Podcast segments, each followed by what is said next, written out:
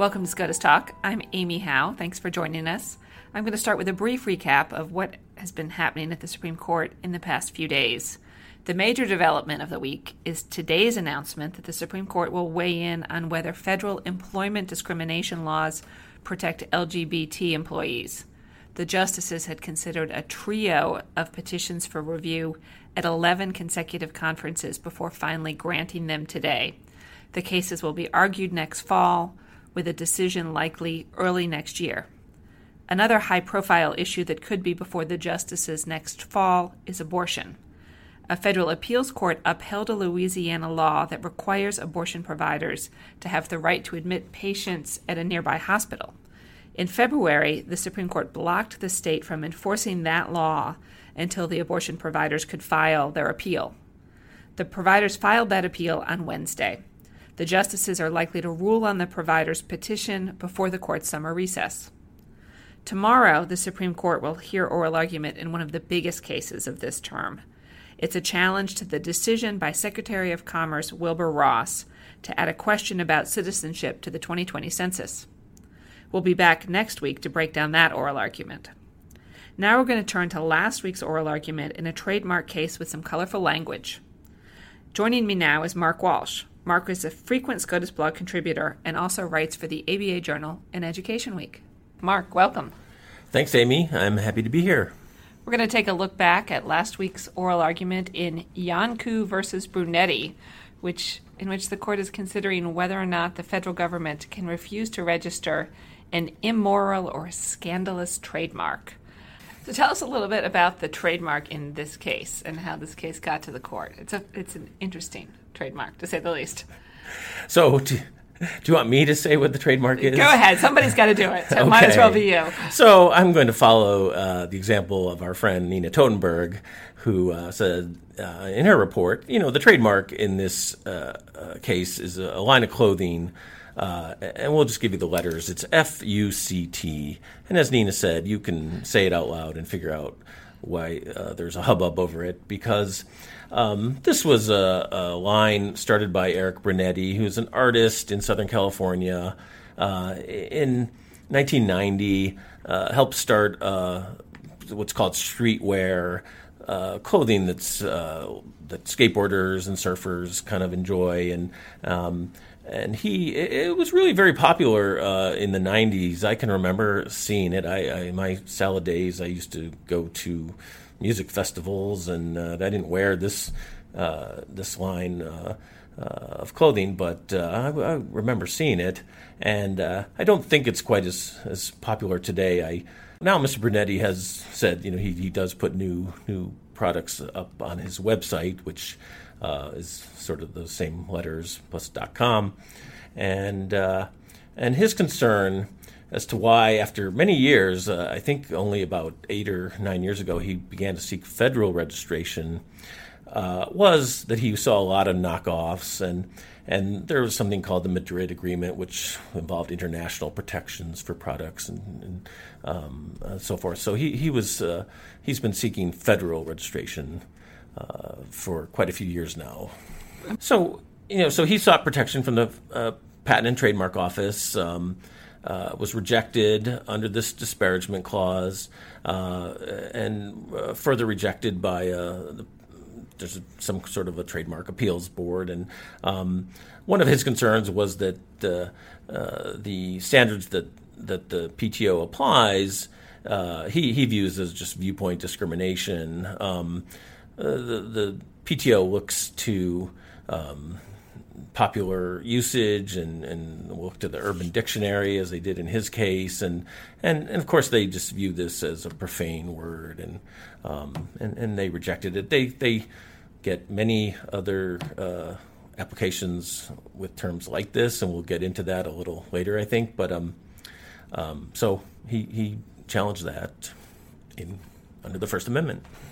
And he went to the U S Court of Appeals for the Federal Circuit, and he won.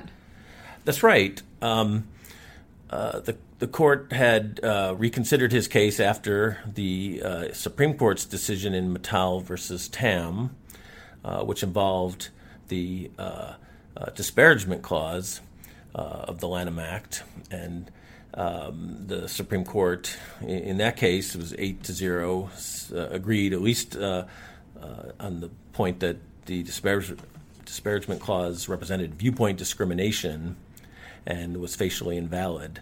They, they, uh, the eight-member court didn't agree on a whole lot uh, else uh, with regard to that case, which of course involved the uh, the rock band called The Slants, who were trying to reclaim uh, that name from. from the point of view that it was disparaging Asian Americans.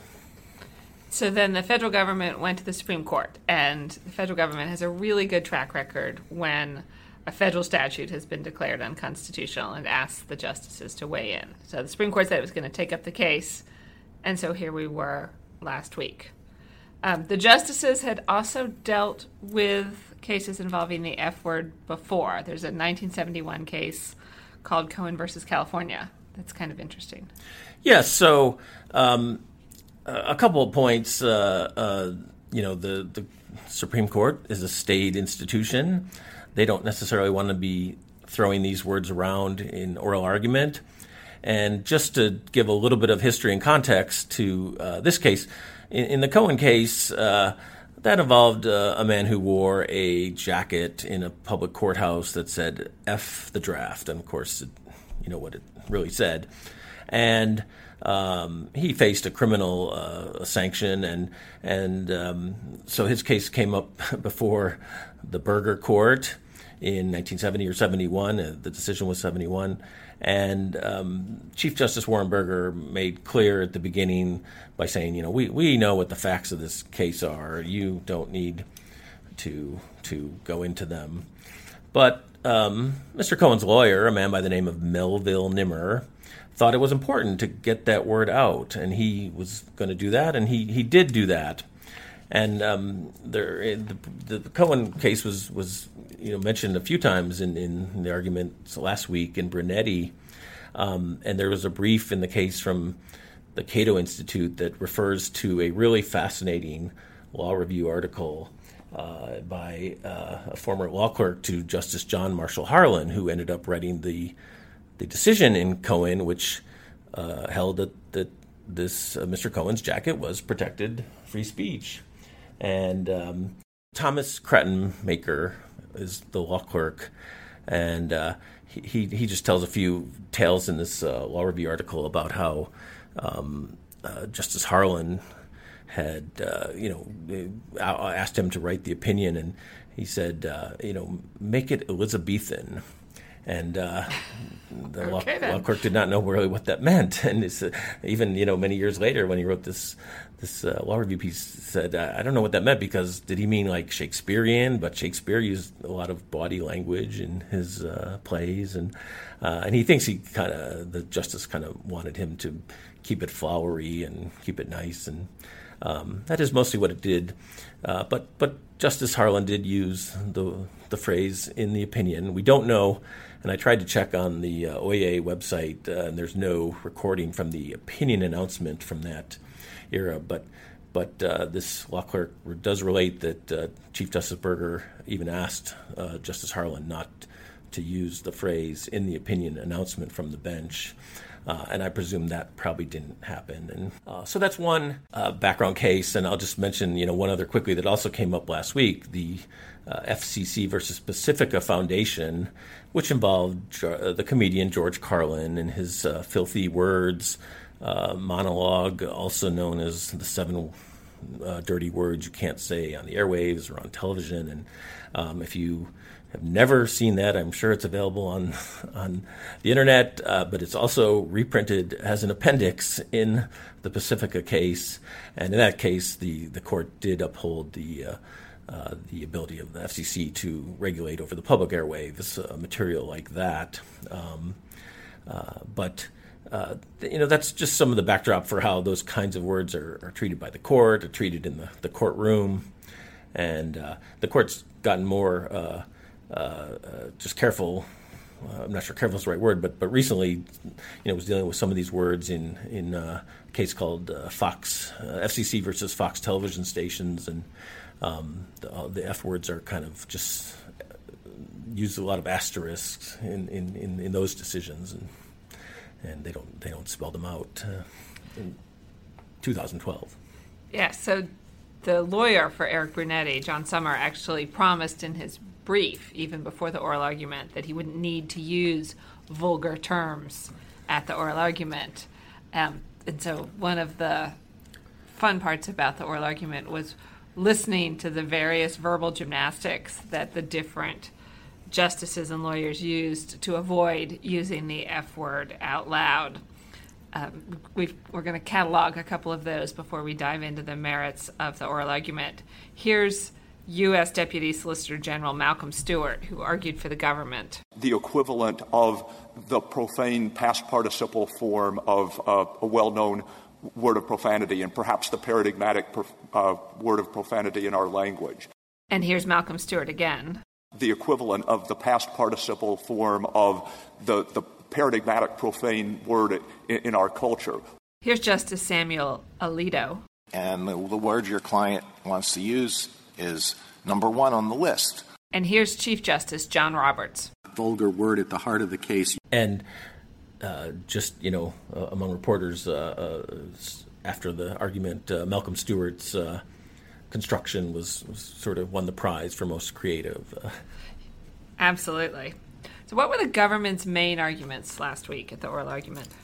So the government argues that the scandalous marks uh, provision of the Lanham Act is viewpoint neutral. It's it's not making uh, distinctions based on uh, viewpoint. Of course, uh, there is content that is regulating content, but but the government does not believe that it's it's it's doing so on, on a viewpoint basis. But the government did uh, concede that after Matal, it would it would seek to narrow the the uh, enforcement of that provision going forward, uh, f- focusing on terms that are shocking or offensive based on the mode of expression uh, rather than the ideas that they convey.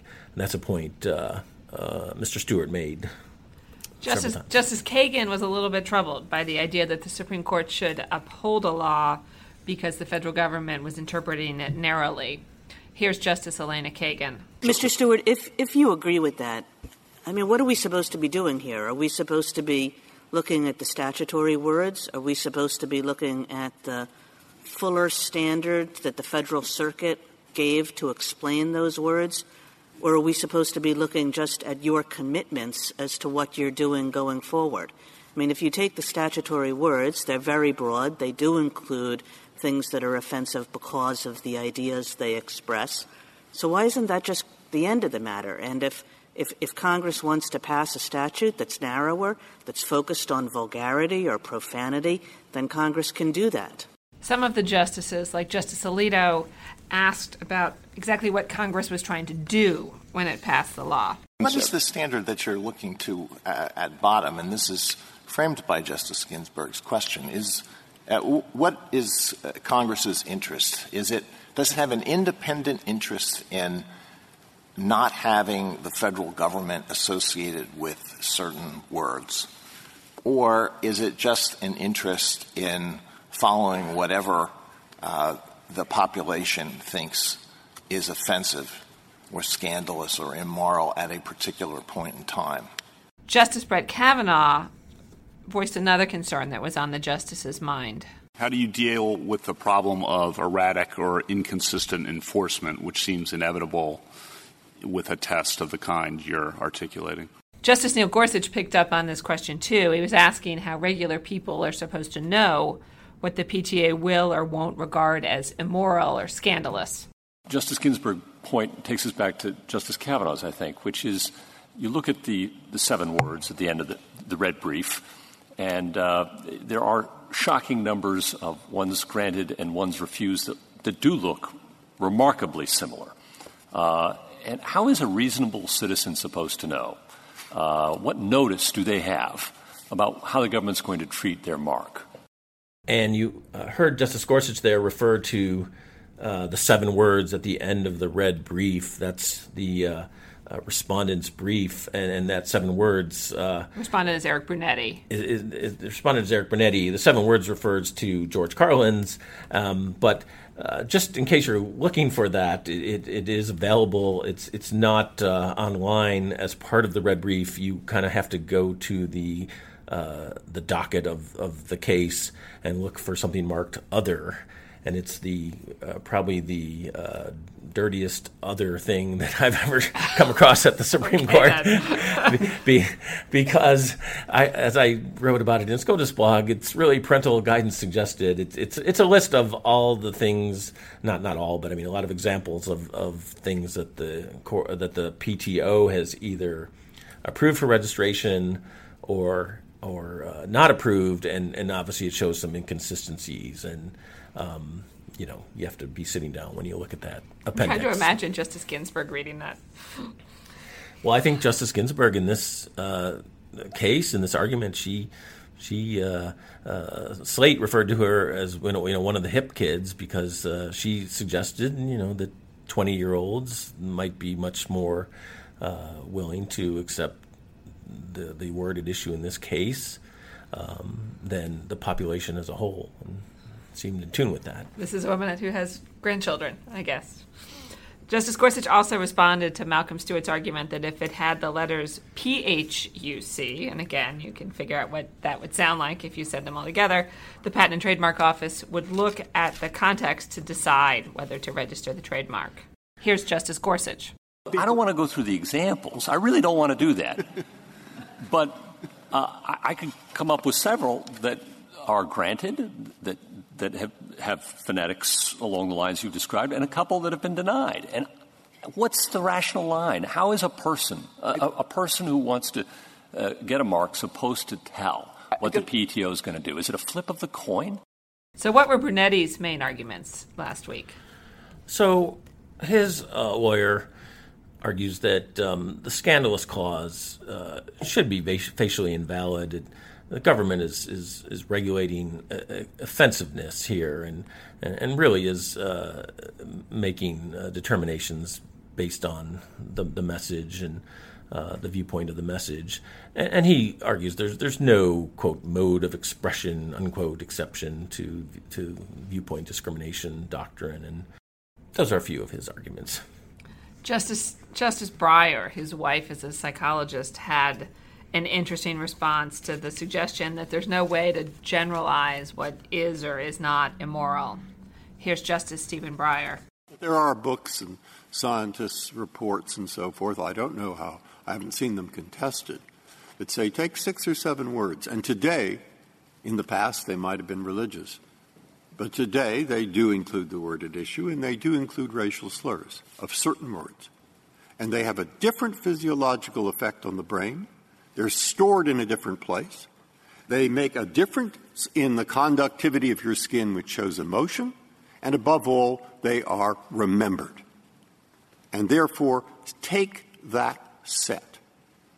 Now, as if it's in a context where it has that effect, for most people, why isn't that a pretty clear distinction from what you're talking about?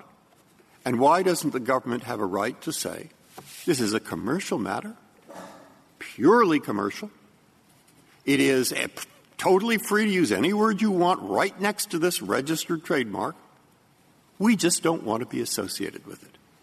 And Justice Breyer returned to this point several times during the argument, and he was concerned about I think whether uh, this would uphold words like that are at issue here, as well as racial slurs, in particular the the worst racial slur you could think of, as it was referred to several times. I mean, that would be the N-word, and uh, uh, you know, I, I, even George Carlin, I think, endorses Justice Breyer's view in in his uh, Filthy Words monologue, refers to the uh, psychological effect of some of the words Uh, on that list, particularly the F word. And uh, um, so uh, I think Justice Breyer had some interesting arguments. And it wasn't clear that anybody else was necessarily buying in on the psychological effect. But you know, even if on the one hand the justices weren't crazy about having the government decide whether something is scandalous or immoral. On the other hand, they also weren't thrilled about the possibility that if the law is struck down,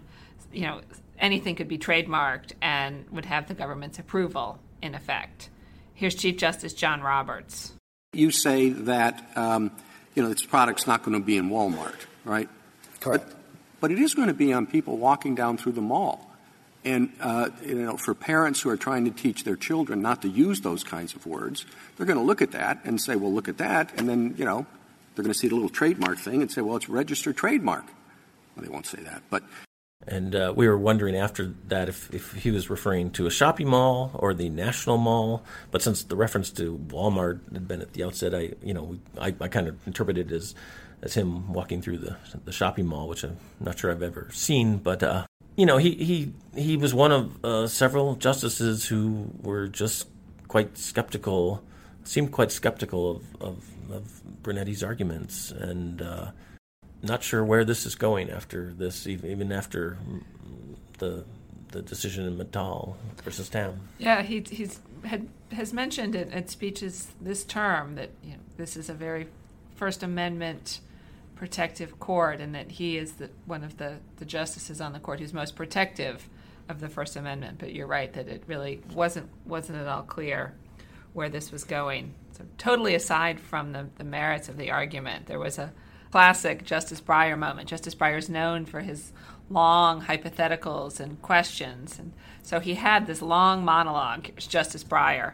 Your basic point, and this is where I'm having a harder time, I think we're in a period where swear words, and that's what they are, swear words, where their content is changing so that younger people feel that these racial slurs are just as bad, if not worse. So suppose that you can pick that out. Sometimes it will be used to convey a message. I grant you that. But this is business. And it's not only business. It is business that has a function of identifying the manufacturer.